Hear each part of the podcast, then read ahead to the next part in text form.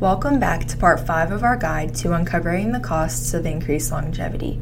This week, we mentioned that many Americans assume Medicare will provide financial assistance to help with long term care costs in retirement. In reality, Medicare typically does not cover long term care needs. Long term care coverage provides medical services for those with chronic health issues, as well as those who need assistance with everyday activities.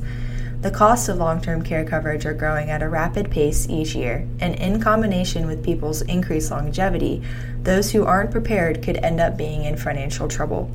It's important to see how the potential costs of long term care coverage can impact your financial plan so that you are prepared. We hope that this long term care insurance overview has been helpful to you. Are you enjoying this briefing? Let us know. Please leave us a review on our Alexa skill. Search for Purposeful Planning with Aspen Wealth Management in your Alexa app under Settings, Flash Briefing, then tap Leave a Review.